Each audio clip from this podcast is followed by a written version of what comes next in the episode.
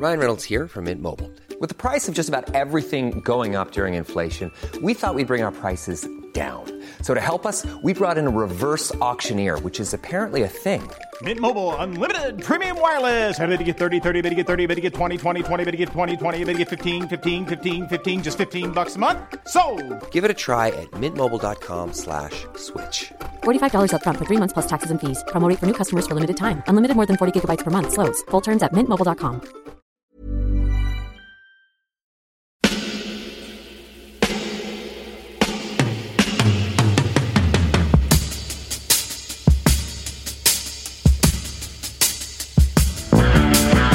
copain Jack Burton, il regarde l'orage bien droit dans les yeux et il lui dit T'es si tocard que tu passerais pour un chef-d'œuvre de l'art moderne.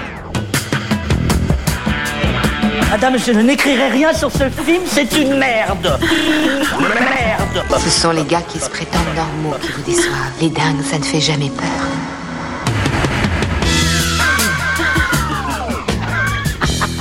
Elle nous connaît dans les coins, la frangine. Salut, c'est Clémence. Bienvenue dans Sale pour un film, le podcast qui fait la pluie et le beau temps sur le cinéma. Ça y est, c'est la rentrée et on est ravis de vous retrouver après un break bien mérité. J'espère que vous avez bien rechargé vos batteries parce que pour cette nouvelle saison, on a prévu du lourd, ça va bouger chez Capture Mag cette année. Pour attaquer cette rentrée du bon pied, on vous propose un sale format interview parce qu'on aime toujours autant parler des films directement avec ceux qui les font. Pour ce numéro, ils sont beaux, ils sont bronzés, ils sont en pleine forme. On retrouve Stéphane. Salut Stéphane. Salut Clémence. Et Julien. Salut Julien. Salut Clémence. Et puis toujours fidèle à son poste, notre artiste du son multicasquette, producteur, réalisateur et monteur. Salut Alain. Merci Clémence. C'est pas mal, non Parfait. L'imitation est top. Tu fais, tu fais toutes les voix. Ah, mais je fais toutes les voix. D'accord. Alors aujourd'hui, pour passer sous le feu des questions, un réalisateur qu'on connaît pour ses thrillers déclinés de façon horrifique avec Captif ou psychologique avec Un homme idéal, il a aussi fait un détour par les films d'action avec Burnout en 2017. Aujourd'hui, il vient nous parler de Boîte Noire, son nouveau long métrage qui se déroule au cœur d'une histoire de crash aérien. Bonjour Yann Gozan. Bonjour Clémence. Alors, ton nouveau film Boîte Noire raconte l'histoire de Mathieu Vasseur, un agent du BEA, le Bureau d'enquête et d'analyse pour la sécurité de l'aviation civile. Euh, c'est ces enquêteurs qui tentent de déterminer ce qui s'est passé après un accident d'avion. La lourde charge. Et Mathieu Vasseur, donc, est incarné par Pierre Ninet. Il est chargé d'enquêter sur un accident aérien exceptionnel et sans précédent, le crash d'un vol Dubaï-Paris dans les Alpes. Euh, accident qui a fait plus de 300 victimes. Pour comprendre ce qui s'est passé, il va devoir analyser les boîtes noires. Alors, ce film part d'un aspect euh, habituellement qui reste plutôt dans l'ombre dans les crashs aériens. C'est vrai que on a toujours les images de crashs spectaculaires, des débris, etc. Et finalement, le travail des enquêteurs derrière, c'est un vrai travail de fourmi. Tu t'es beaucoup documenté pour euh, coller vraiment à la réalité. Euh, oui, oui, ça a été vraiment le- le- l'enjeu. euh, moi, je me suis lancé il y a presque dix ans, en fait, après mon tout premier film, Captif. J'avais j'avais très envie de... J'ai toujours eu en tête l'idée de, faire un film qui tournerait autour de, cette boîte noire, parce que je trouve que c'est un objet tellement euh, fantasmatique, qui appartient à l'in- à l'inconscient collectif, mais dont on, les journalistes nous en parlent sans cesse quand il y a des, accidents, mais on ne sait pas à quoi vraiment elles, correspondent. Et donc, ça je trouvais ça très intrigant, en fait. C'était mystérieux, un peu secret. Et donc, euh, j'ai, en, en m'y intéressant, j'ai, découvert l'existence du BEA, donc ce bureau d'enquête analyse dont tu faisais référence, qui est, cette autorité euh, compétente en charge d'enquêter sur les crashs. Il faut savoir que c'est, une, autorité qui est vraiment reconnue, dont l'expertise et le savoir-faire est reconnu à travers le monde. hein. Vraiment, il y a, l'équivalent américain qui est, excellent, qui s'appelle le NTSB, et le BEA français. Euh, donc voilà, ça a été évidemment le, point de départ. Et, en commençant à travailler, je me suis rendu compte que bah, je ne savais rien de ce monde euh, et je ne pouvais pas continuer à tenter d'écrire une histoire euh, en racontant n'importe quoi. Donc il fallait vraiment que j'aille sur le terrain et en premier lieu que je, je, contacte euh, les gens du BEA. Et j'ai eu la chance parce que le milieu de l'aéronautique, c'est quand même un monde qui est extrêmement fermé. Euh, J'avais tenté de ren- rencontrer des, représentants de constructeurs, choses comme ça. J'ai jamais eu de réponse. J'attends toujours la, réponse. Euh, en revanche, le, BEA, vraiment, on, fait preuve d'ouverture d'esprit. J'ai- présenté le projet que je, voilà, que je voulais faire autour d'un crash. C'était encore très minime, hein, et j'avais très très peu de choses. Et surtout, je leur ai dit, moi, je veux vraiment que ça soit réaliste. Je veux être être ancré euh, dans le réel. Je veux comprendre comment vous travaillez, etc. Et donc j'ai eu la chance vraiment de, rencontrer euh, des enquêteurs et j'ai fait énormément d'interviews, en fait, d'entretiens avec eux et j'ai glané énormément d'informations. Et donc dans le film, j'ai volé. Il y a beaucoup d'anecdotes euh, qui, sont tirées de, en fait, de, faits réels ou de, choses vraiment qui ont réellement existé et qui ont énormément nourri le scénario. Et c'est devenu une obsession chez moi de, euh, au fur et à mesure que je, je continuais le travail d'écriture, de, d'essayer de, de glaner le maximum d'informations. Comme, comme quoi, par exemple, quels sont les faits en fait que tu as, qui, ont, des, qui sont venus des petits détails, par exemple, euh, il y a une histoire de dashcam dans, de- dans, la, dans le film, Mhm. Euh, le moment où Pierre raye, euh, voilà, Et ça, ça c'est une histoire qui a été, voilà, un des enquêteurs qui, donc, il faut, faut savoir que c'est des gens qui écoutent les enregistrements des boîtes noires, hein, qui, Mhm. ces boîtes noires qui enregistrent les conversations euh, euh, et tous les sons dans le, dans le cockpit, mais aussi ils analysent parfois, vous avez des, des appareils qui n'ont pas euh, de- d'enregistreur à bord, comme certains hélicoptères.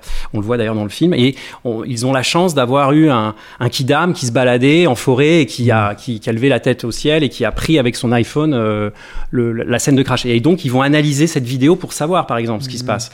Euh, et donc cette- ces personnes-là qui passent leur journée à analyser ces enregistrements audio et vidéo, eh bien, un de ces enquêteurs-là, ils ont un tel souci, c'est une, presque une déformation professionnelle. Il se dit, bah moi dans ma voiture, je veux absolument être sécure, donc je mets une dashcam.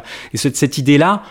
Bah, je la trouve évidemment, je me dis, mais c'est évident. Le mec passe ses journées à faire ça, c'est évident qu'il va mettre une dashcam dans sa voiture, mais c'est un truc que je n'aurais jamais pu euh, euh, penser, en fait, euh, Mm. si j'avais pas eu cette anecdote-là. Et en plus, c'est C'est un quelque- peu plus qu'une anecdote. Elle En plus, joue un le rôle film, central dans le film. C'est Elle- important. c'est important, ça- Même j'ai envie de dire, ça définit, ça contribue à définir ce personnage-là, qui, euh, qui, Complètement. est- qui est aussi très important lui-même dans le film, même dans, Et Exactement, et c'est ça, tu sais, quand tu écris ton Mm. scénario, tu, tu, tu pars de ça, et puis tout d'un coup, tu, c'est comme une pelote de laine, de- Mm. et tu tires le fil, et puis ça te donne encore plein d'idées, et effectivement, je- tu le dis très bien, ça caractérise ce personnage de, de Mm. Pollock, comme ça, ça, ça apporte quelque chose dans sa car- caractérisation, et ça Mm. joue en plus dans le récit, euh, euh, c'est très très important. Et après, il y a plein plein de choses, hein, euh, un- un- une des thématiques du film, bon, qu'on ne peut pas malheureusement développer, parce qu'on va déflorer trop de choses, mais je, je, je ne voulais pas reconstituer un crash qui aurait ré- réellement existé.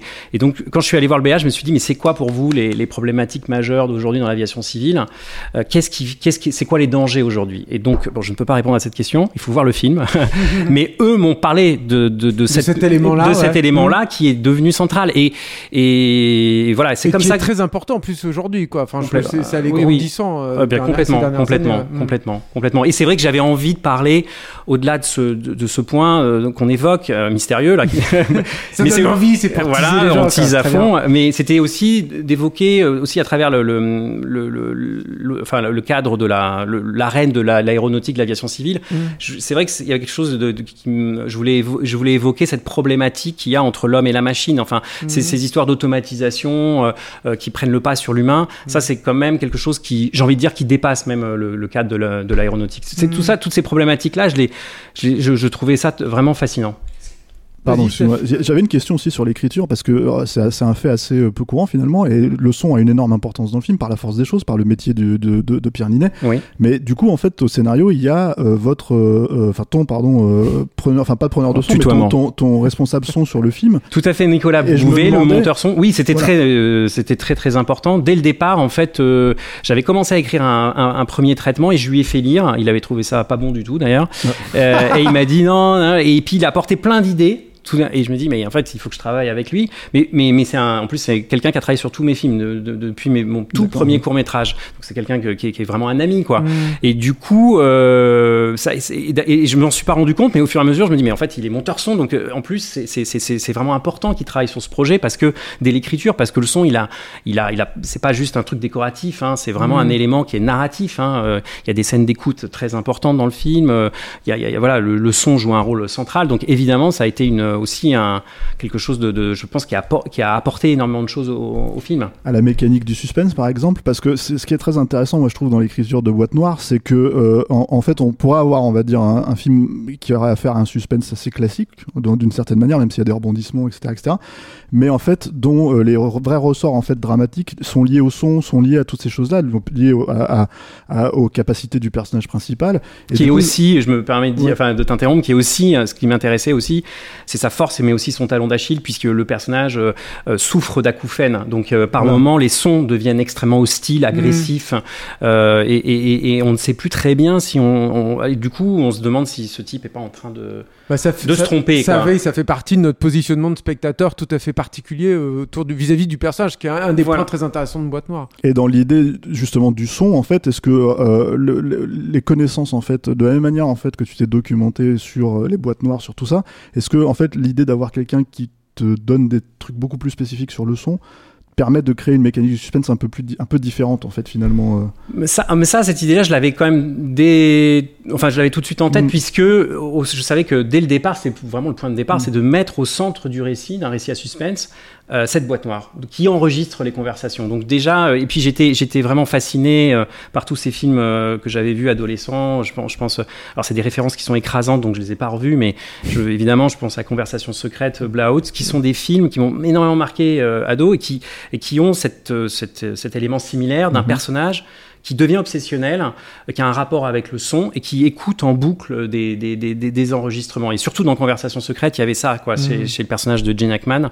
Et c'est quelque chose qui m'avait vraiment influencé euh, pour essayer de... Voilà, d'ailleurs, on le voit un peu dans, dans le personnage de Pierre, d'un côté un peu nerd, un peu geek, Mhm. euh, mais qui en plus renvoie quand même à une chose réelle. Un des enquêteurs du BEA qu'on a vu, on a un peu, on a, on a un peu poussé les curseurs, mais il y avait quand même ça, et comme tu le disais tout à l'heure, c'est vraiment un travail de fourmi et ce côté euh, d'analyse euh, très pointu, euh, bah, ça, tu deviens très vite obsessionnel, tu deviens, euh, euh, tu peux, voilà, c'est, c'est- il y a un truc qui devient où tu es dans ta bulle et, et tu ne vois plus le tableau d'ensemble et tu peux te tromper hein. quand elle naît. Euh, rivé sur un élément, tu Mm. vois plus le, le- le tableau d'ensemble et tu peux te tromper. C'est ça aussi le danger euh, dans ce travail-là. Mais ce qui en même temps, ce qui commence à devenir presque, j'ai envie de dire, une constante dans ton œuvre. C'est-à-dire que là, euh, y a- déjà, tu travailles énormément de points de vue. ça, c'est très fort, hein, et c'était déjà très fort dans Captif. hein, et, euh, mais ça, je trouve que ça s'est vraiment accentué. C'est devenu un, un- presque un procédé narratif central en fait de tes films ensuite. Et puis avec un- une personnalité qui devient obsessionnelle, euh, passionnée de toute façon, et qui est en train de s'enfermer en fait dans quelque chose, quoi. Et, et tu, Ouais, c'est- vrai que ça, c'est- un, constat que tu fais ou euh, que c'est un truc que tu as envie de creuser ou- Oui, je, mais je me le. de nous, de toi peut-être. Peut-être, mais alors là, il faudrait que j'aille voir un psy. je me, je me le dis pas consciemment, mais c'est vrai que j'aime bien les personnages. euh, Bon, évidemment, le- le- la dramaturgie, vous avez un personnage face au monde extérieur, mais, mais en fait, c'est aussi ce qui me plaît bien, c'est aussi quand le conflit il est intérieur, en fait. Et donc, Mhm. euh, le film, c'est autant quelqu'un qui se bat contre l'extérieur, mais aussi il se débat avec lui-même quelque Mhm. part. Et, et ce côté mental, en fait, à un moment donné dans le film, par exemple, il tente de se, de se plonger, quoi, mentalement dans le Mm. Dans l'avion pour savoir ce qui s'est réellement passé. J'ai- J'aime bien ces, ces, ces moments où on bascule presque dans un genre, on est à la lisière du fantastique et, Mm.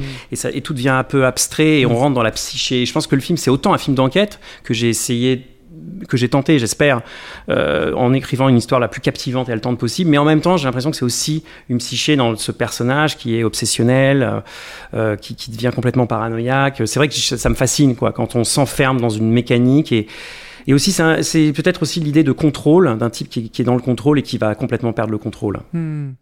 Et, et, euh, tu parlais justement de ces scènes dans, les, dans lesquelles il se projette, en fait, il est en train de reconstituer les, les circonstances du Pour moi, c'était l'ADN du film. Tu vois, Mais quand j'écrivais le scénario, Ah ouais. excuse-moi de t'interrompre, c'était vraiment. c'est clair, il faut qu'on je en me parle, disais, euh, ça, euh, moi, je fon- parfois, je fonctionne comme ça. C'est sans doute pas très bien, mais Mhm. parce que toutes les scènes elles sont importantes, euh, voilà, Mhm. évidemment, pour construire un film.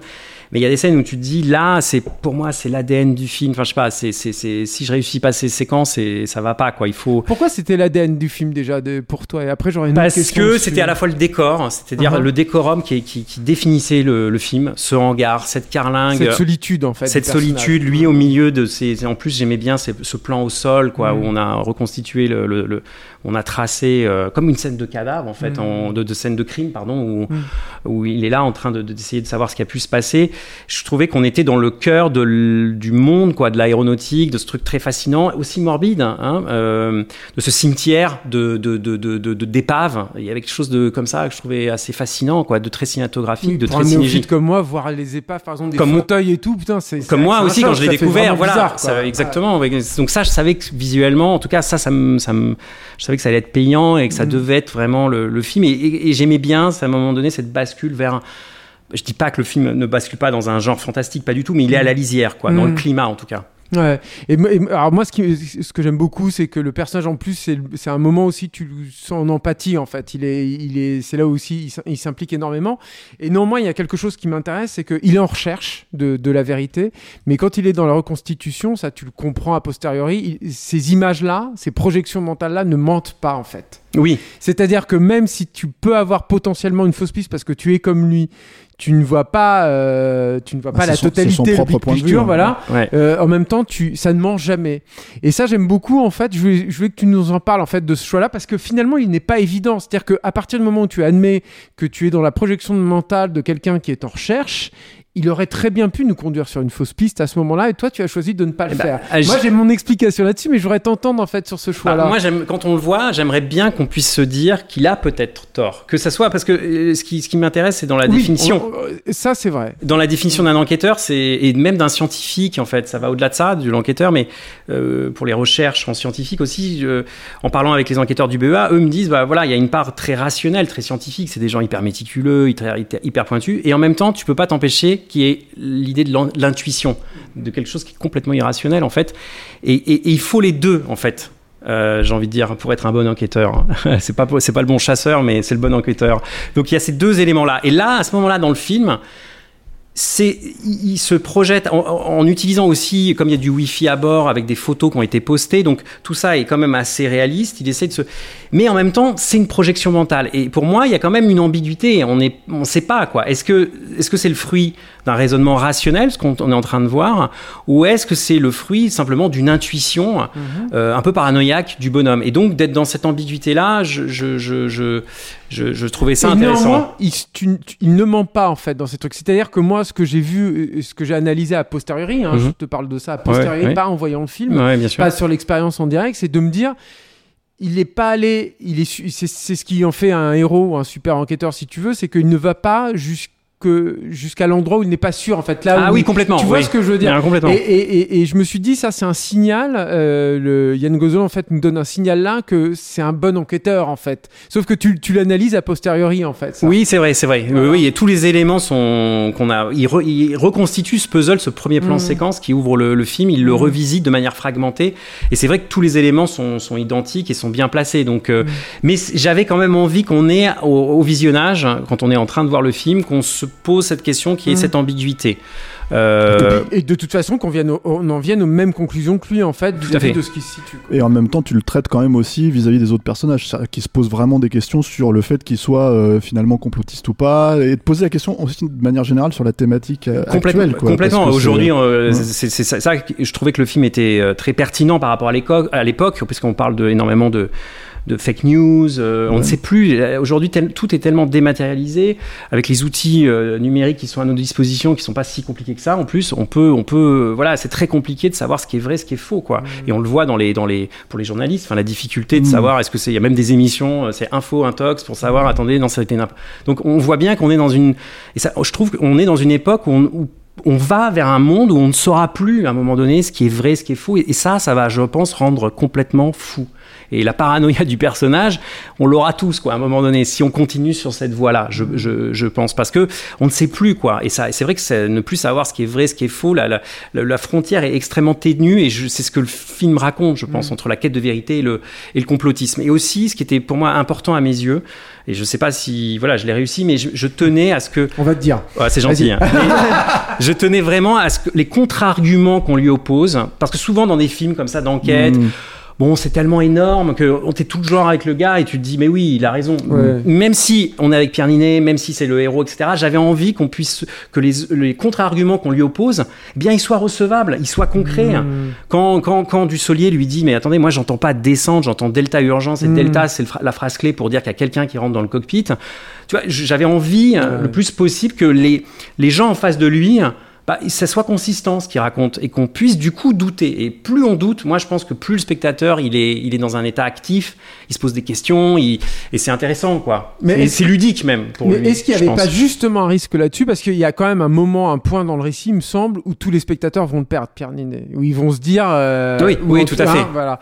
Et tu le pousses très très loin, ça. Mhm. Ce qui est euh, effectivement le cas aussi dans, dans Conversation secrète ou dans, dans Blowout, mais où moi j'ai l'impression que Boîte Noire est quand même plus du domaine du divertissement dans le sens Oui, très oui, noble oui, du terme. bien hein, sûr, bien sûr, bien sûr, bien sûr. Alors que ça, c'était quand même des films qui se positionnaient, en tout cas, Conversation secrète de, de Coppola, très définitivement, ils n'avaient pas peur d'être peut-être un peu plus anxiogènes, euh, Mhm. tu vois, de quitter avec quelque chose d'un peu plus âpre, un peu plus difficile d'appréciation, ce qui n'est pas le cas. Boîte Noire, c'est un vrai film aussi du samedi soir. euh, Complètement, oui. C'est une vraie Et- fiction en. et, et- et du coup, est-ce que toi, à un moment, en fait, dans l'écriture du film, tu ne t'es pas dit, parce qu'il y a ce risque de perdre le spectateur, en fait, le spectateur rentre et suit dans l'histoire par le personnage de Pierre Ninet. Et si tu t'aliènes trop les spectateurs par rapport au personnage de Pierre Ninet, est-ce qu'il n'y a pas un risque? Est-ce que cette question, en tout cas, elle s'est posée, quoi, à un moment donné, Moi, de, je de me la- le fil, quoi? Je me suis pas posé la question comme ça. Je me suis- je m'étais dit au contraire, plus si c'est pas évident, plus ça sera intéressant. Parce qu'aujourd'hui, je pense que les spectateurs sont sont tellement euh,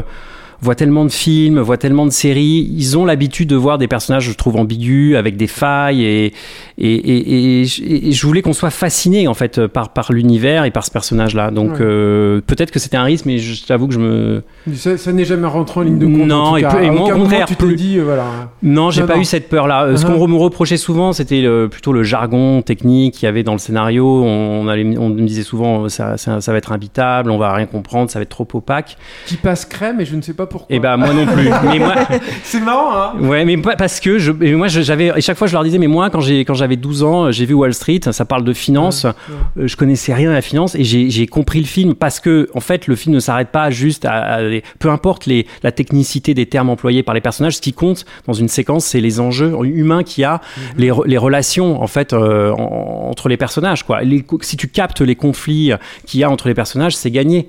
Hmm. Et c'est pas grave si le film à un moment donné il a un petit temps d'avance et toi tu, tu, tu comprends pas tous les termes, mais Mm. ce qui est important c'est de savoir voilà euh, les conflits entre les personnages, l'enjeu humain qu'il y a derrière. Mm. Oui, et puis même, c'est c'est normal en fait que tu n'arrives pas à suivre les toutes les conversations en fait de ces, Oui, de ces ces, gens-là. et de ces euh, gens-là et ça leur donne en plus un côté euh, très technique. Tu sens que c'est Voilà. des pros quoi. Mm. Mais d'ailleurs, à propos de technique, il y a cette scène d'ouverture de la boîte noire. Je crois que c'est moi, c'est la première fois que je vois à quoi ressemble une boîte noire en vrai. Qui, qui n'est pas donc noir, mais, qui- mais n'est orange pour être euh, évidemment tout de suite plus visible sur les sur les zones de crash. et- et là, c'est intéressant de voir la technique justement Mm. parce que c'est quelque chose qu'on montre jamais. Mm. Ouais, je crois, je crois, je crois que ma sauf erreur de ma part, je crois qu'on n'a jamais filmé, on n'a jamais vu ça. Mm. Et d'ailleurs, on l'a vraiment ça, c'est c'est l'aspect très réaliste et authentique du film. On l'a tourné dans les locaux, dans leurs euh, leurs locaux, là où ils ouvrent les boîtes noires ou là où ils ont ouvert par exemple Et ça se fait comme ça. Et ça se fait comme ça. Alors ça, euh, là où ils ont ouvert par exemple le- le- la boîte noire du Paris Rio qu'on Mhm. avait retrouvé, vous savez, qui était resté deux ans Oui, euh, sous, sous l'eau. On savait pas, on était, tout le monde Mhm. était très tendu pour savoir si la carte mémoire qu'on extirpe de cette boîte était exploitable. Donc oui, c'est cette boîte, ce, ce truc orange énorme qui est censé résister au choc, Mhm. au feu. À l'intérieur, vous avez un cylindre et à l'intérieur il y a des couches et des surcouches de différents éléments pour protéger cette toute petite carte euh, mémoire hein, où il y a les, les enregistrements, les sons euh, dans le cockpit et qui vont peut-être révéler euh, la vérité. Et là, il y a un enjeu. Alors, on fait venir les, les- lors de cette ouverture, c'est filmé comme dans- on le voit dans le film. Il y, a un- il y a, il y a la présence d'un OPJ, un officier de la police judiciaire, et puis les, les, les représentants du constructeur, de la compagnie aérienne, etc., sont présents derrière la vitre hein, euh, pour, pour assister à cette ouverture. Et, et je- moi, je- le BEA m'avait montré des vidéos de l'ouverture de la, de la boîte noire du Paris Rio. Mhm. Donc, on a, on a respecté, si vous voulez, toutes les étapes. La seule différence, c'est que parfois, une ouverture de boîte noire, ça peut durer, euh, suivant l'état dans lequel on la retrouve, hein, ça peut durer deux heures, trois heures, Oh une heure. Donc là, c'était là, j'allais faire du cinéma expérimental si je filmais ça en temps réel. Mm. Mais donc, j'ai, évidemment, ça, ça dure quelques minutes dans le film, mais en revanche, toutes les étapes euh, sont, sont respectées. Et puis, il y a, y a- j'ai tenté de, de vraiment de de, de mettre en valeur l'aspect cérémonial, quoi, rituel qu'il y a à ce moment-là. c'est presque organique. J'avais presque l'impression de voir un Cronenberg. Quoi, tu oui, c'est ça. Il y a toutes ces couches euh, de qui, qui sont là pour protéger la carte. C'est vrai qu'il y avait pour moi le, le- le dispositif, c'était d'essayer de de rendre, euh, de faire de cette scène une opération à cœur ouvert. Une autopsie, moi Une je pensais, autopsie, c'est hein. dans- dans- tu vois, tu parlais de- du truc du côté morbide en fait, tout à l'heure, Complètement. de la scène de crime, alors que c'est quelque chose qui est manifestement mécanique en fait quand il est. Mais dedans, hein, moi, y voilà, mais moi corps, je, je voulais qu'il y ait ce côté organique, effectivement. Et, et, et, après, j'ai vraiment tout ce qu'on voit est véridique. Le, le, le fait qu'il porte ses masques FFP3, là, c'était bien avant le, bien avant la Covid. Ils, ils portent ce genre de, de masque. hein, c'est Mhm. vraiment ces masques-là. Enfin, tout était. De toute façon, on avait vraiment les. D'ailleurs, il y a une jeune femme qui est à côté d'Olivier Rabourdin euh, qui porte un masque et qui, en fait, s'occupe de l'ouverture de la boîte noire. Euh, elle travaille au BEA. C'est- vraiment elle euh, qui s'en occupe d'ailleurs. Donc, j'avais vraiment les, les vrais gestes et, et c'est vrai que l'apport du par, par rapport à tout à l'heure quand tu me posais la question sur le- la documentation, je me rends compte aujourd'hui, s'ils m'avaient pas ouvert leurs portes, s'ils n'avaient pas pu faire toutes ces interviews, je, je crois que j'aurais pas pu faire ce film en fait. Et au-delà de la technique, il y a quelque chose d'autre que moi j'ai trouvé très réaliste. Alors il se trouve que je connais un peu le milieu de l'aéronautique, j'ai de la famille qui travaille dedans. Euh, et tu montres parfaitement à quel point c'est un petit milieu. Ils ont tous fait la même école, l'ENAC, euh, l'école euh, qui prestigieuse, forme, l'école nationale qui- de l'aviation qui forme civile. des pilotes, mais pas Oh, seulement. Mais pas seulement, tout à fait. Oui, oui, oui. Et, Euh, euh, des contrôleurs aériens, ça forme aussi. Certains vont devenir, euh, vont travailler au BEA, d'autres vont travailler dans des, dans des, comme comme Noémie qui, qui s'occupe de certifier des avions. Enfin voilà, tout à fait, oui. Et c'est très consanguin, du coup, ce petit milieu. Tout le monde se connaît, est passé d'entreprise en entreprise.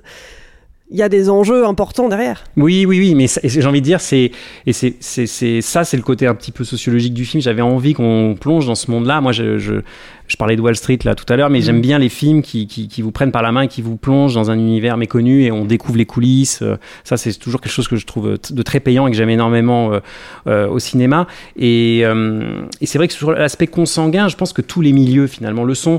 Et, et, et on, enfin, je veux dire, on n'est pas, on a déjà vu, ça s'est déjà vu, un ministre de la santé et on apprend que son compagnon, sa compagne travaille pour un laboratoire pharmaceutique. Euh, combien de, on, on sait très bien que parfois les hommes politiques, eh bien évidemment, ils vont dîner ou déjeunent avec des journalistes et que voilà, évidemment, quand vous êtes dans un même milieu, bah forcément, vous avez fait un peu les mêmes écoles. Vous, vous rencontrez d'ailleurs votre compagne ou votre compagnon dans cette école-là. Donc évidemment, ça, j'avais très envie de le, montrer. Euh, J'étais fasciné par ce monde. Et puis, au-delà de ça, du couple, je, trouvais que c'était quelque chose d'intéressant de de pas montrer ce couple juste sur le à, tra- à travers enfin en tout cas le montrer à travers le prisme du travail. C'est pour moi un couple le, entre Pierre Ninet et le personnage qu'interprète Lou Delage un couple qui se sont euh, qui s'est construit euh, à, à la sortie de l'école et sur une, une alliance professionnelle l'idée de d'ascension professionnelle. Ils sont très ambitieux. Ça j'aimais bien. Je trouvais que c'était peu vu finalement. Et, et je sais que de- dans mon entourage j'ai- été à Dauphine je vois euh, j'ai vu des gens qui voilà qui sortent de très grandes écoles de commerce etc c'est un peu le même profil. C'est des, des, des, des, des- des gens très jeunes ultra diplômés qui ont l'habitude de, de, de naviguer dans des milieux ultra compétitifs. Et je trouve Mm. que ça dans le cinéma français on le voit pas beaucoup quoi. Non, on voit vrai. beaucoup d'artistes on voit des gens dans la dèche mais on- ce, ce type là ce genre là ça existe et puis il y avait un côté un peu je trouve d'économie de marché il y a un côté très très euh, libéral comme ça ils sont très très focus euh, Mm. et euh, je trouvais ça assez fascinant Mais c'est là encore une fois, tu pars sur un truc qui est un domaine qui est très très spécifique, mais ça fait partie des choses qui sont extrêmement larges. Et d'ailleurs, un des moteurs du film, et c'est pareil, je vais pas dévoiler, t'inquiète pas, de truc de spoiler, mais moi qui m'a énorme, qui m'a, ça fait partie des trucs qui m'ont emporté. C'est qu'il y a un vrai cœur émotionnel en fait auquel je ne m'attendais pas forcément. C'est-à-dire que euh, quand je suis sorti encore une fois à posteriori, je me suis dit mais en fait tout tourne au fait autour de ce couple quoi. Le, Complètement. c'est-à-dire que le vrai moteur finalement, c'est bon, il y a l'enquête, il y a les écoutes, il y a euh, les doutes qu'on peut avoir sur Pierre Ninet, comment Mhm, il s'enferme dans sa propre obsession. Mais finalement, ce qui compte là-dedans, et euh, c'est là où le personnage de, de, de Lou Delage a une énorme importance, et je la trouve euh, incroyable d'ailleurs, euh, bah, c'est ça en fait, c'est comment tu te comportes avec l'autre vis-à-vis de ton cursus professionnel, on va dire. Quoi. Oui, c'était, ça me fait plaisir ce que tu dis parce que c'était pour moi avec les scénaristes, on s'était dit, moi je voulais pas que ce soit juste un film d'enquête. Avec, il, fallait que la- l'aspect professionnel à un moment donné ait des répercussions dans sa vie intime. Mm. Et, ça, tout d'un coup, ça devenait hum- euh, là, on parle, on touche à l'humain. Et j'aimais bien de, commencer le film avec un couple euh, qu'on sent un peu froid, quoi, très, très, très, très comme ça. Je disais sharp, euh, très, très anguleux, quoi, très incisif. Ils me parlent la première fois qu'on les voit ils se retrouvent, la première fois qu'ils se retrouvent ensemble tous les deux, c'est en voiture après la, une, soirée, un cocktail. Le, premier truc dont ils parlent, c'est de boulot, quoi.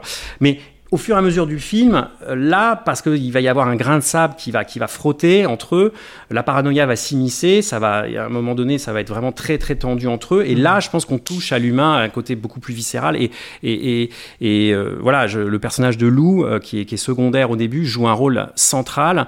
Et même par rapport à la musique, euh, voilà, je voulais qu'à la fin, on, ait un- quelque chose d'assez lyrique, en fait, dans l'orchestration, dans, euh, quand elle, quand, voilà, tout, on peut pas parler de la fin du Non, film, non, mais voilà, mais, mais on va vers quelque chose pour moi, en fait. de, à un moment donné, Ah, beaucoup presque plus ample. lyrique. et de lyrique, ouais, ouais, que Mm. j'assume complètement, et, et je, ce, ce, ce- j'aimais bien ça. De, d'ailleurs, la musique arrive très tardivement dans Mm. le film. C'était aussi ça, tu vois, cette, cette évolution euh, progressive, et qu'à un moment donné, bah oui, tout ça a des enjeux humains, et puis, des, on- et puis un crash aussi. il faut répondre aux, aux demandes des familles endeuillées. Il y a, il y a ces scènes euh, également où il est face à, à- à le mari d'une, d'une, de sa- enfin, d'une victime. Une scène donc- très très dure avec en arrière-plan. on, en plus, on- les on voit, on voit voit les enfants, voilà. euh, donc tout ça et évidemment l'aspect humain. On parle beaucoup de technique, ça me ça me fascine, mais Mm. je, je voulais pas que ça soit glacial, T'as un cœur, en fait, tu veux dire. Voilà, je ne suis pas une machine. le côté élégant. Et d'ailleurs, et d'ailleurs, quand je parlais de perte de contrôle, à un moment donné, ce personnage qui est tellement euh, un peu geek, etc., il va Mm. péter les plombs. Et c'est quelque, part- quelque part, pour moi, ça, ça révèle un peu, à un moment donné, euh,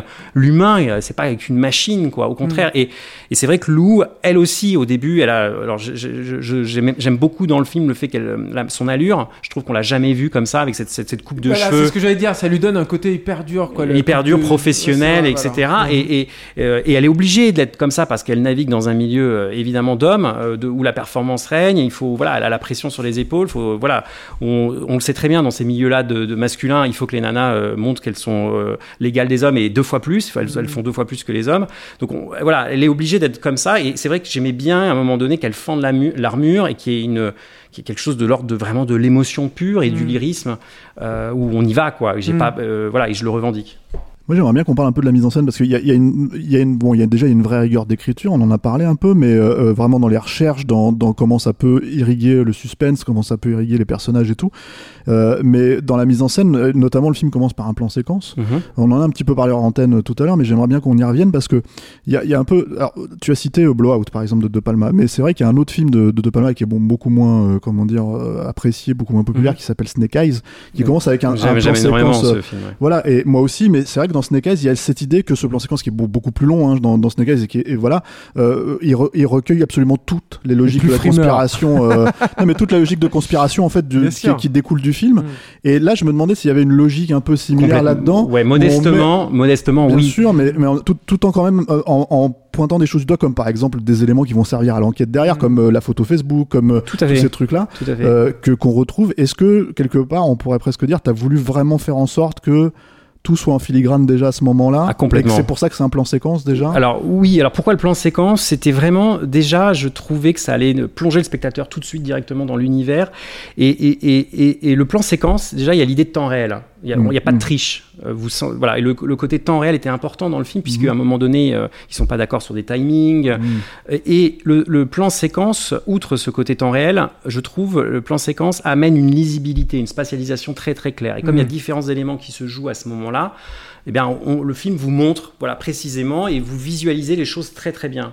Euh, ce que n'aurait pas pu, enfin, ça aurait été moins clair si ça avait été découpé. Et puis, me- ce plan séquence me permet de vous montrer où se trouve euh, la boîte noire clairement dans la, dans l'aile de la, enfin, dans la queue de l'avion. Tu commences avec les pilotes et, Et tu je, finis avec la et boîte je finis noire. avec la boîte noire où on les entend parler puisqu'elle enregistre Mm. les, les- voilà tout est lié et donc ça- voilà donc déjà c'était pour moi la raison de ce, ce plan séquence et, et c'était intéressant pour moi de me dire que ce qui se passe ces quelques minutes qu'on voit à l'écran en fait euh, le- l'enquêteur va, va, va se replonger dedans et on va les revoir, euh, mais sous différents angles et de manière un peu euh, fragmentée. Et c'est modestement, je mets des guillemets, euh, sans aucune prétention, mais c'est vraiment l'aspect pour moi qui me faisait, euh, qui me plaisait. Je me dis, c'est le petit côté, j'ai un peu de Palma, quoi, de, de ce Quelle prétention oui, un peu. Non, mais- ce qu'il y a dans Snake Eyes, c'est-à-dire complètement, de, évidemment, de ce plan qu'on va revoir Mm. avec les différents écrans de, de contrôle qu'il y a dans le film. Mm. Et c'est pour ça que c'est un film très, c'est un film pour moi Snake Eyes, euh, je trouve euh, aussi important vraiment dans la filmo de, de, Palma que, que Blowout parce que c'est un,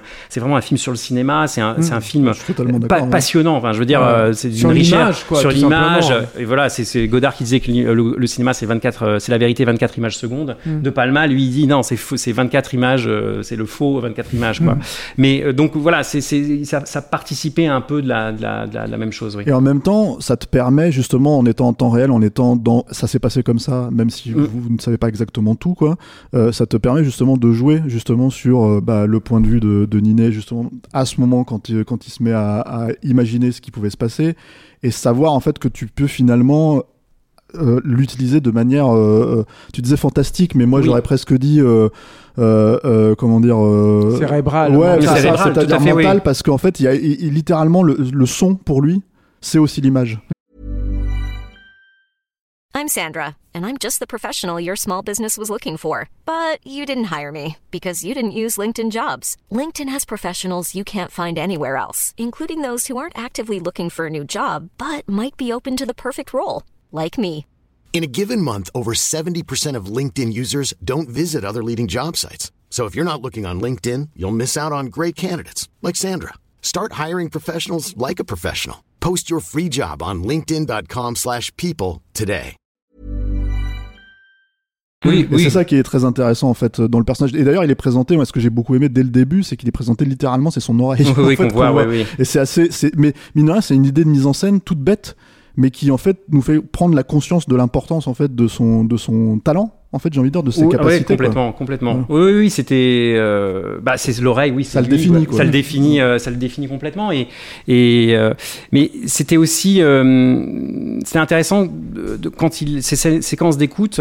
Je suis, allé- pour moi, il, en fait, c'est comme un, un archéologue, quoi. Il défriche des choses assez fragmentées et il tente de les reconstituer, puisque l'en- l'enregistrement qu'il a est extrêmement dégradé, il est de mauvaise qualité. Et donc, c'est pour ça que j'ai filmé souvent. J'ai filmé plusieurs axes euh, dans ces moments d'écoute. Euh, et il tente, lui, son travail, c'est de, et souvent en plan assez serré où je me rapproche de lui, donc j'ai privilégié le gros plan pour, euh, pour, pour cette idée de fragmentation, quoi. Enfin, c'est un peu, voilà, je fais une exégèse là, mais, et donc l'idée, c'est que lui, il doit coller ces petits morceaux pour arriver au plan d'ensemble, pour arriver au fameux plan séquence qui, lui, était en continu Mhm. au début du film. Donc, quand j'ai mis ce plan séquence au début, pour moi, le reste ensuite est revisité, mais de manière fragmentée, et lui, il doit reconstituer de- le, le grand tableau, de le Big puzzle, Picture, quoi. le Ouais, puzzle, retrouver toutes exactement. les pièces. euh. Voilà, Mhm. exactement. Et puis il y a aussi un côté ludique. Ah, complètement. Bah, ça, c'est en fait. Tout ça, c'est ludique pour moi, Mhm. pour le spectateur. C'est-à-dire vous- que, tu dis au au spectateur, tiens, voilà. voilà, il y a Ça, ce- c'est les cartes du jeu. Hop, t'as vu Hop, je, je t'enlève Je- le truc. à truc, toi- à de- retrouver le truc. Quoi. Exactement. Moi, je l'ai pris comme ça. Je me dis, bon, là, il m'a donné, il est en train de me donner toutes les cartes. D'ailleurs, c'est le, on a, j'ai presque envie de dire, c'est peut-être le seul point de vue, euh, disons, omniscient du film, euh, Complètement. plan séquence. Quoi. Euh, et d'ailleurs, il était écrit. hein, je- on n'écrit pas de choses techniques dans un scénario hein, Mhm. pour pas alourdir les choses. Et puis, on n'en a pas forcément euh, l'idée. On sait pas comment on va tourner une séquence quand on écrit une scène.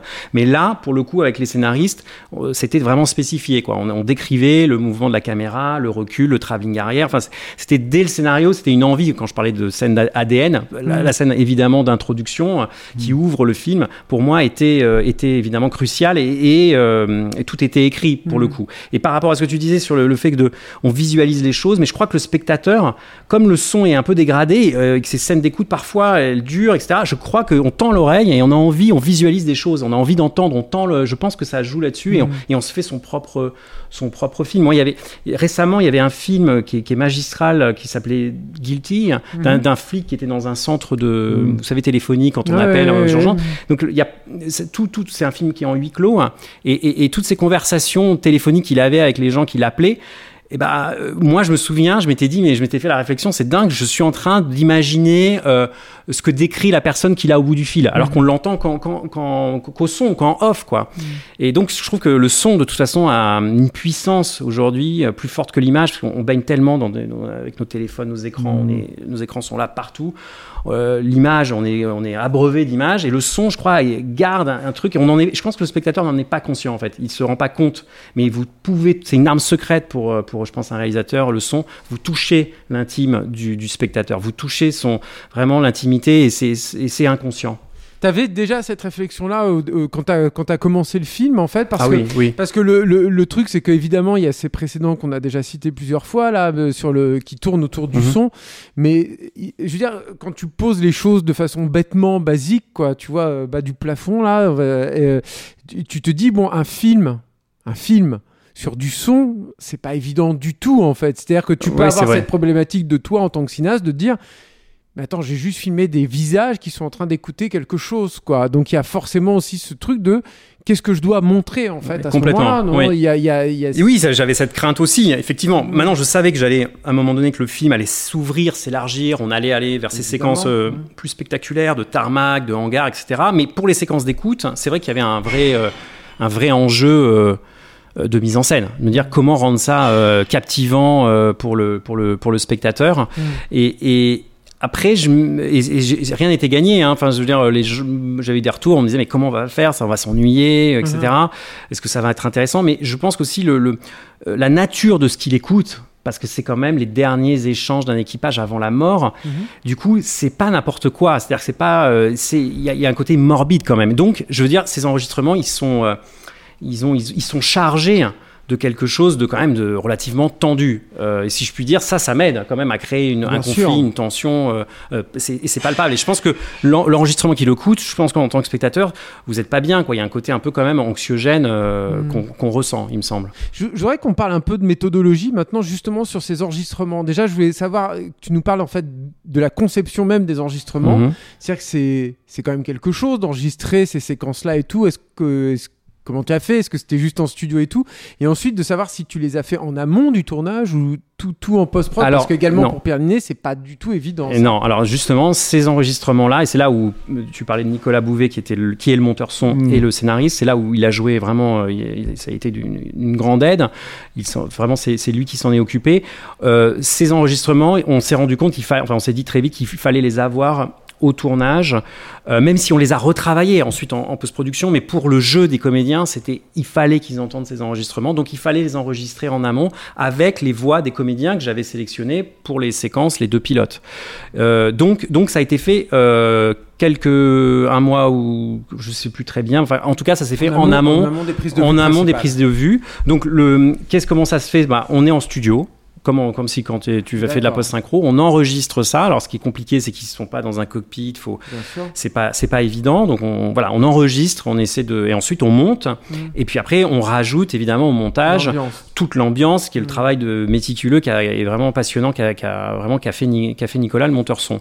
Et ensuite on, on- comme un playback comme dans une comédie musicale vous lancez le, le, le, le son la musique j'allais dire euh, aux comédiens pour qu'ils puissent et ils puissent en fait réagir interagir au moment du tournage on a fait ça pour les pour les- l'enregistrement du CVR du cockpit voice recorder donc l'enregistrement de la boîte noire, mais on a également fait ça pour le, la scène qu'on évoquait à un moment donné quand Pierre Ninet euh, euh, écoute un, des appels d'une, victime qui, qui laisse un, un, un message à son mari avant, avant le crash. Donc ce, ce- ce- cet enregistrement aussi s'est fait en amont pour qu'on l'ait euh, sur le plateau et pour que... sinon, ça aurait été vraiment abstrait quoi, pour, pour les acteurs. Mais je te, je, me, je te posais cette question-là parce que justement, tu as ces comédiens-là sur le plateau, dans un décor, et, et, euh, je me disais que pour eux, en fait, et pour l'intensité en fait du truc, tu avais peut-être, euh, euh, si ce n'est tourné les séquences, en tout cas enregistré justement ces. ces- Oui, oui. Mais, ah, Oui. tu les as en plus. euh, Bah non, je les ai enregistrés, alors, pas, pas visuellement, juste Ah le oui, son. juste le le son. Juste le plus, son. d'accord. Mais ça aide à construire les personnages aussi quelque part d'une certaine manière pour eux, en fait, dans la, dans la, dans la, dans l'idée de la trajectoire, parce qu'il y a cette idée quand même, euh, peut-être un peu, euh, comment dire, euh, que, que le personnage de Niné va chercher une vérité Mhm, tout dans, à fait, une- ouais. dans, dans quelque chose d'inaltérable en fait. C'est-à-dire même si bon, il y a des éléments de suspense qui pensent à dire que justement ça a, ça a pu être altéré à un moment donné dans le film et tout, mais Oui. euh, euh, euh, et en même temps de le voir en fait confronter ce qui pour lui semble être la réalité de la situation à des gens qui ne l'écoutent absolument pas. Oui, c'est un peu le paradoxe. Voilà, qu'il- et- et- il, et du coup, il lui- aimerait être écouté, mais personne ne l'entend. Exactement. et même lui en arrive à un stade de ne pas les écouter de son côté, puisque de toute façon il est, il est coincé dans sa, sa comment dire. Oui, c'est il y a un côté, oui, il s'enferme dans son, dans sa propre logique. À un moment donné, il est un peu kamikaze, quoi. Il va. Et puis d'ailleurs, ce que je trouvais beau, c'est qu'à la fin, il n'a plus que ça. C'est-à-dire qu'il est tellement, euh, ça, c'est- il le dit à un moment donné à Noémie, j'ai plus que ça, quoi.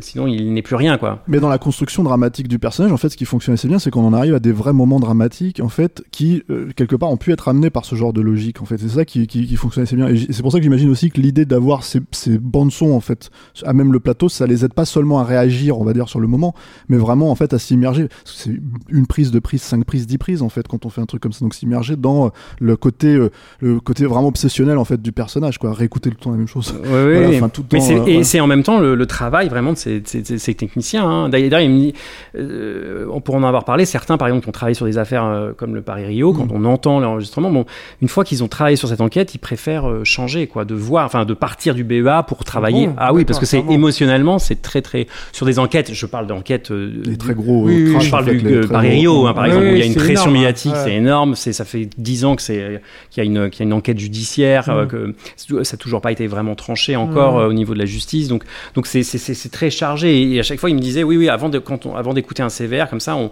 on se met en état, on, on essaie de se, bon, euh, pas, non pas de boire un coup, mais enfin de se calmer, quoi, avant de vraiment de, de, de- d'écouter euh, l'enregistrement, parce que c'est quelque chose de très violent, quoi. Ouais. Vous entendez la mort en direct, quand même. Ouais, c'est Donc, euh, l'enfer. hein. oui, voilà. Donc c'est, c'est dur, oui. J'aimerais bien qu'on parle peut-être de, de, de deux points en fait euh, sur la sortie euh, spécifiquement de Boîte Noire. Alors déjà avant la sortie, euh, l'idée même en fait, toi dans ta méthodologie, bon là on part sur vraiment euh, la spécificité de l'écriture de boîte noire, Mhm. de, de, de la réalisation et de vraiment de, de, de prendre ce sujet qui est finalement très peu utilisé, d'en faire un vrai film de suspense qui fonctionne, qui est ludique et tout. Et on a cité quelques références. Euh, quand on regarde par exemple un homme idéal, on pense forcément à Hitchcock. Bien sûr, c'est ouais. automatique. Mhm. Mhm. Euh, mais euh, du coup je me demandais, et tu as dit toi-même que tu voulais pas revoir Blowout ou euh, Conversation secrète, Ouais, justement sont- pour ne pas des- être... euh, C'est des, des, des, des tels chefs-d'œuvre, hein, c'est un mais peu t'as quand, même- écrasant. t'as quand même une logique cinéphile en fait, donc tu vas voir beaucoup de, de films, beaucoup de choses. Est-ce que t'as, tu t'enfermes, enfin tu, tu vraiment tu rejettes tout ça non, ah non, je rejette pas. ou- Moi, j'ai présenté par exemple Conversation secrète. Je mens un petit peu parce qu'en fait, je l'ai, je l'ai présenté, je l'ai revu. En fait, je l'ai revu, je l'ai présenté à l'équipe. Voilà, j'aime bien euh, Ah oui. montrer des films et ça, c'était un. Ah, enfin la vérité. Et ouais, enfin la vérité Ah. est dévoilée. Mais c'est vrai. Non, par contre, Blowout, je ne l'ai pas revu. Donc c'est des référents quand même uti- utilisés Oui, pour la méthodologie. pour la méthodologie, tournage, oui, pour- oui, Qu'est-ce oui. qui t'intéressait? Pourquoi tu l'as montré à l'équipe? C'est intéressant ça. Euh, Parce que c'est quand même deux films. On, on parle parce que les sujets sont. Il y a une. Une C'est très voisin. Enfin voilà, il y a un truc qui. Mais en même temps, c'est deux films radicalement différents dans le ton, dans l'approche. Après, c'est un film des années 70. Voilà, Euh, ce qui, moi, me fascine dans Conversation secrète, qu'on ne pourrait, à mon avis, plus faire, à part si, si on s'appelle Jacques Audiard ou euh, Mm. peut-être Arnaud Desplechin. Mais c'est cette, je trouve que ce qui est fascinant chez, chez Coppola, c'est que le film, vraiment, pour moi, je trouve, est divisé en deux temps. Il y a vraiment un premier mouvement où c'est une étude de caractère. Mhm, mhm. Euh, Il n'y a pas d'intrigue à proprement parler. C'est une étude de caractère sur un personnage euh, avec à la psychologie très complexe, quoi, qui est vraiment pas un mec comme ça très tendre et très sympa de prime abord. Et après, le, le film bascule dans une enquête très Hitchcockienne en fait. Et, et une fois qu'on a, une fois qu'il a lancé, d'ailleurs il l'expliquait, je crois, dans le commentaire audio, il s'était rendu compte euh, Coppola qu'il a dû jeter, je crois, couper des trucs au montage parce que une fois qu'il a lancé l'intrigue policière, il pouvait plus revenir et pas et euh, sur l'étude de caractère du, du personnage. Mais pour répondre à ta question, ce qui me fascinait, c'est je, je- tout me plaît dans ce film, même si le, le- évidemment, il- mais il- c'est- c'est- je crois que c'était un film sur l'obsession aussi qui me qui me plaisait, sur le certains cadres à un moment donné qui me qui- que je trouvais fascinant, euh, voilà. Mais après, j'avais j'avais j'aurais pu leur présenter d'autres films qui m'ont plus marqué finalement. Je pense directement dans le film, je pense à, à certains films de Pakula, qui est un- Mhm. vraiment Ouais, un cinéaste ouais, ouais. majeur qui a donné ses lettres de noblesse au au, au film euh, paranoïaque, hein, au film d'enquête. Je pense à des films, on le connaît évidemment, il est très très connu pour Les Hommes du Président, mais il y a, il y a un, un film comme, euh, comme Clout, hein, Clout, où, oui, bien sûr. où, euh, à cause d'un assassinat, euh, avec Warren Beatty, qui est un film que j'admire. Euh, je trouve que l'utilisation du cadre, puis cette, cette science qu'il a de de l'épure, je Mhm. trouve c'est toujours très épuré et, et- et à un moment donné il y a, il y a une tension, il y a un malaise qu'il arrive à, à créer donc c'était vraiment c'est vrai des bon des références euh, écrasantes mais euh, Mais qu'est-ce que tu veux communiquer à ton équipe quand tu leur montres le Coppola en fait? C'est ça qui m'intéresse en fait. bah, écoute, je le sais même pas moi-même. A une volonté de communiquer quelque chose ou de donner là peut-être. Oui, je certains sais pas, dans, dans, dans la précision de la mise en scène de Coppola dans le film, chaque- Mhm. leur montrer que tous les éléments, enfin la déco est incroyable du film. euh, je crois que c'est Dean Talaveris euh, avec qui il avait déjà, qu'il a travaillé, enfin avec qui il a Toi, travaillé. Michel Barthélémy. Michel qui Barthélémy. la- la- tu vois, parce Ouais. que tu parlais d'Audiard tout à Oui, l'heure. oui, oui, d'accord, qui a travaillé avec, ouais, qui- Mhm. qui, qui est vraiment, bon, qui est, qui qui un super, super euh, chef décorateur. Euh, c'était, oh, je crois que c'était sur la rigueur, peut-être, Euh, la, rigueur et la précision. Et j'avais envie que le film soit très rigoureux Mhm. dans son, dans son, dans tout ce qu'il présente, dans son filmage, mais aussi dans ce qu'on filme. Dans, voilà, dans, il y a un truc comme ça qui doit être au cordeau. Mhm. Et je, trouve que le film de Coppola m'impressionne aussi. euh. Et puis il y a cette idée quand même d'un personnage, d'une un peu euh, dont la psyché est un peu torturée, qui, Mhm. qui, qui est aussi qui se débat avec ses démons intérieurs. Et sans, sans- encore une fois, hein, je me, je me, je- c'était une référence. euh, c'est un- quelque chose qui était important aussi dans le film, puisque c'est à la fois une enquête, mais aussi, je trouve, une plongée dans le Oui, bien sûr. dans la psyché de- du personnage de qu'incarne euh, Pierre Ninet. Pourquoi tu as choisi ce format de, de, de filmage? Parce que justement, sur le gros plan, sur la, la volonté d'aller chercher des. Mhm. euh, c'est du 2.35. hein, C'est ça, du scope, oui. Donc, euh, donc euh, là, on sait que le 2.35, par exemple, si tu as filmé un, un gros Mhm. plan, oui. il va falloir trouver de quoi nourrir à côté. Donc, si tu veux, dans, dans l'isolement en fait, du personnage, c'est pas forcément le plus évident en fait. Dans, Bah, dans moi je trouve que c'était intéressant justement parfois de, de jouer sur du vide dans le cadre. D'accord. Et, et- et je trouve que le, le- le- c'est vrai que c'est un format. Alors maintenant, on en voit pratiquement tout- beaucoup de films sont, sont faits en 2.35, Mhm. donc ça, ça paraît maintenant tellement courant et que c'est plutôt les formats carrés qui d'un coup deviennent euh, Oui, on, stylise les choses. Mhm. Mais je, je trouve que le 2.35 quand même amène une stylisation. Ça me faisait penser au film que j'évoquais de Pakula, cette manière de de- de- d'isoler les personnages, de les mettre dans du vide. euh, Mhm. Je trouve qu'il y a quelque chose de, de- de très cinématographique euh, là-dedans. Vraiment. Ouais. Hmm. Oui, puis pour filmer de toute façon un tarmac. Un tarmac. Et, et, et, en fait, et vraiment, je me suis posé la question, ouais, c'est quoi, c'est quoi le format le plus intéressant pour filmer un avion, un quoi. Avion. Et c'est vrai que là, il y avait quelque chose de. Et puis, le, pour filmer le vide, pour filmer le, le, côté comme ça, d'isoler le personnage, je trouve au, au contraire, ça, ça, ça, ça c'était payant. Hmm.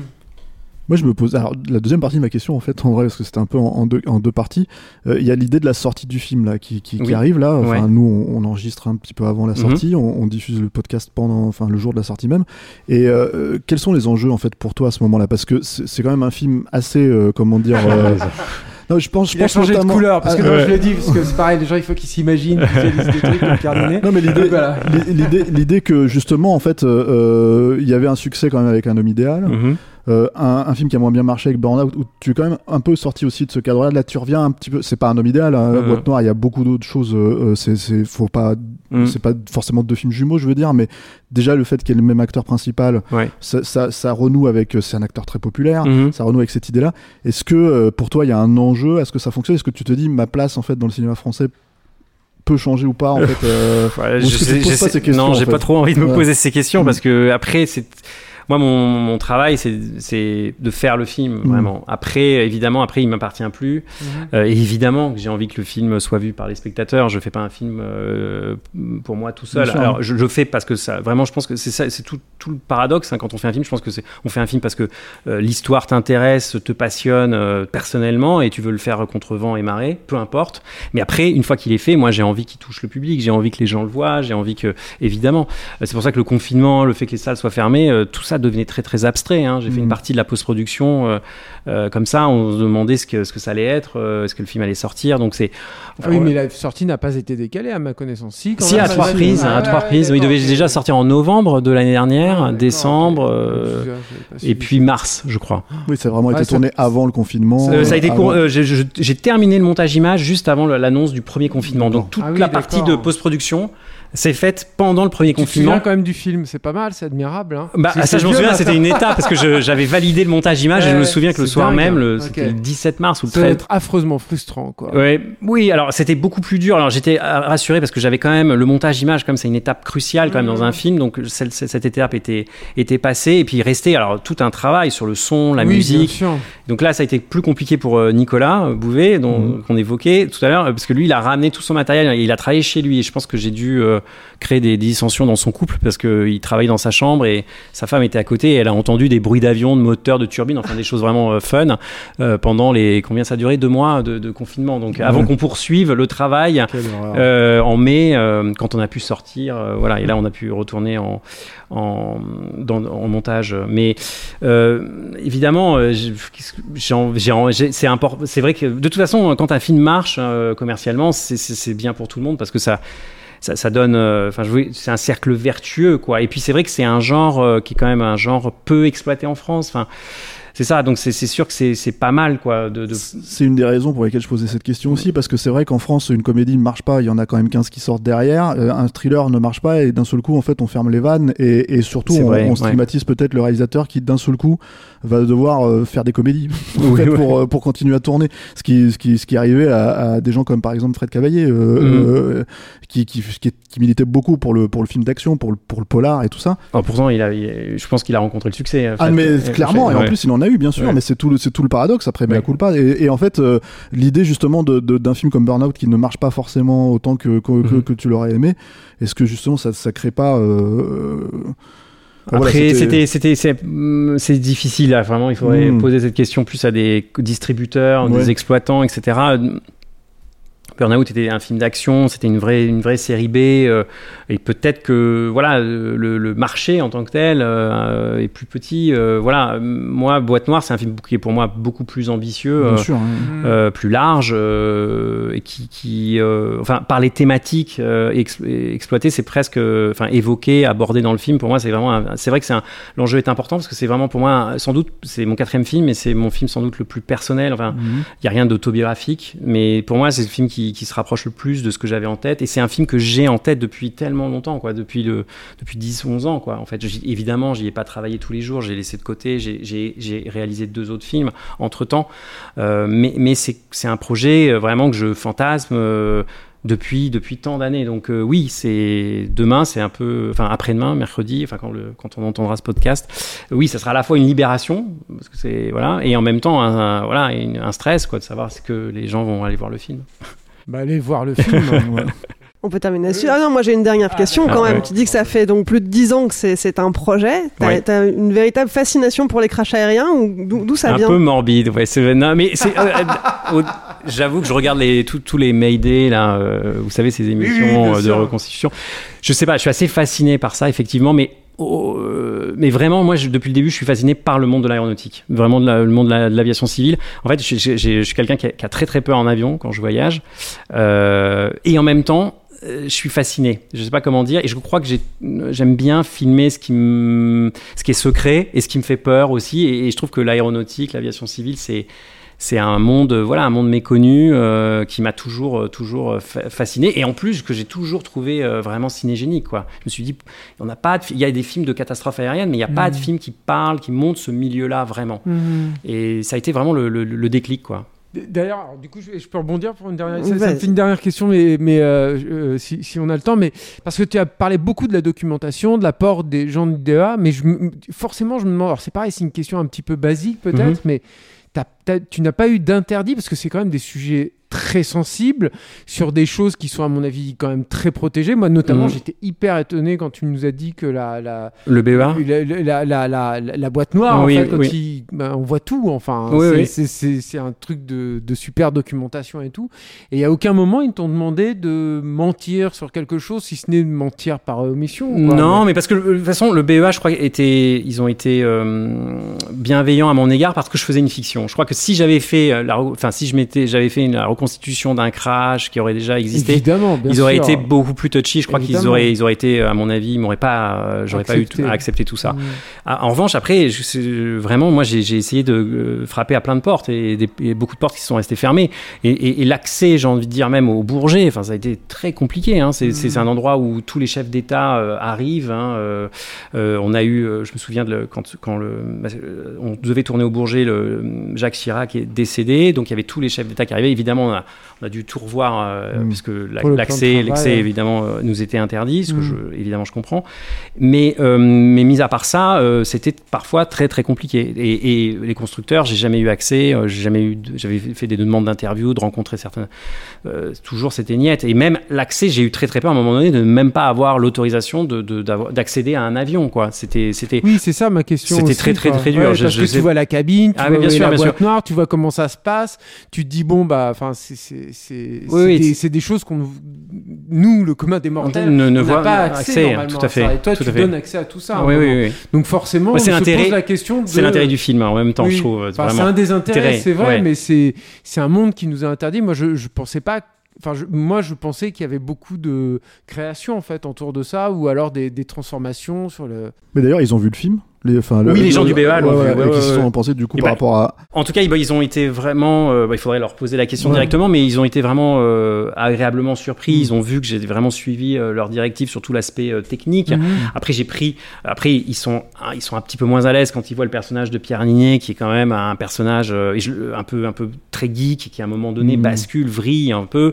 Donc évidemment, là, ils se disent, j'ai pas rencontré de, de gens qui, qui partaient en vrille comme ça. Évidemment là-bas. Et mais je leur dis, mais ça c'est la fiction. C'est Mhm. évidemment, vous savez, c'est comme ces films qui présentent, le, je sais pas moi, des, des films anglo-saxons. Vous voyez, le vous, vous êtes dans la CIA et donc il y a forcément à un moment donné euh, des personnages qui sont pas, euh, qui franchissent la Mais ligne. ils auraient aimé avoir Robert Redford. Voilà, exactement. Mais donc ça, c'est- pour moi la, la part de fiction. Mais encore une fois, je trouve, moi, je me mets, dans la- je me, quand j'ai vu leur métier, je me dis quand même, ça, ça me faisait penser au boulot de monteur, hein, monteur Mm. son, monteur image dans le cinéma, c'est que vous êtes tellement ob- obsessionnel sur un élément que, à force, je, je pense que pour les nerfs, c'est compliqué. Et Mm. d'ailleurs.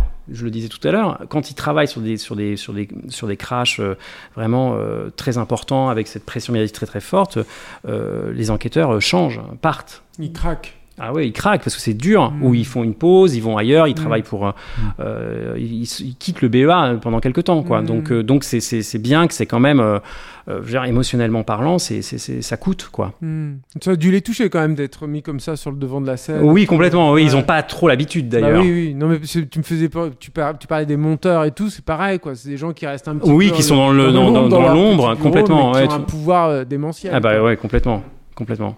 Bon, eh bien, si vous voulez découvrir les coulisses du BEA, du Bureau d'enquête et d'analyse, Boîte Noire, vous pouvez le découvrir dès à présent au cinéma. Il est sorti ce mercredi 8 septembre. C'est le temps pour un film, c'est fini pour aujourd'hui. Yann, merci d'avoir répondu à toutes nos questions. Merci, merci à vous. Merci Yann. Stéphane, Julien, merci de m'avoir accompagné pour cet épisode. Merci. Merci Clémence.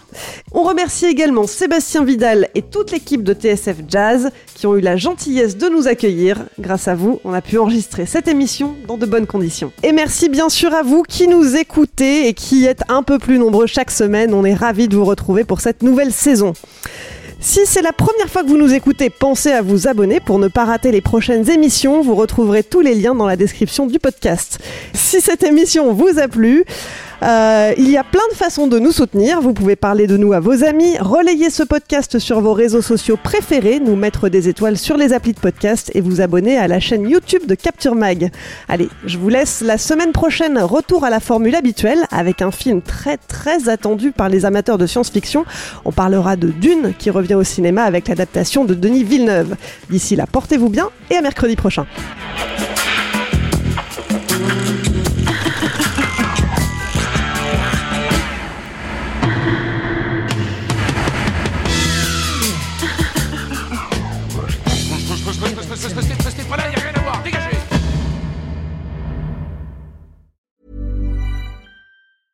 Planning for your next trip? Elevate your travel style with Quince. Quince has all the jet setting essentials you'll want for your next getaway, like European linen, premium luggage options, buttery soft Italian leather bags, and so much more. And is all priced at 50 to 80% less than similar brands. Plus, Quince only works with factories that use safe and ethical manufacturing practices.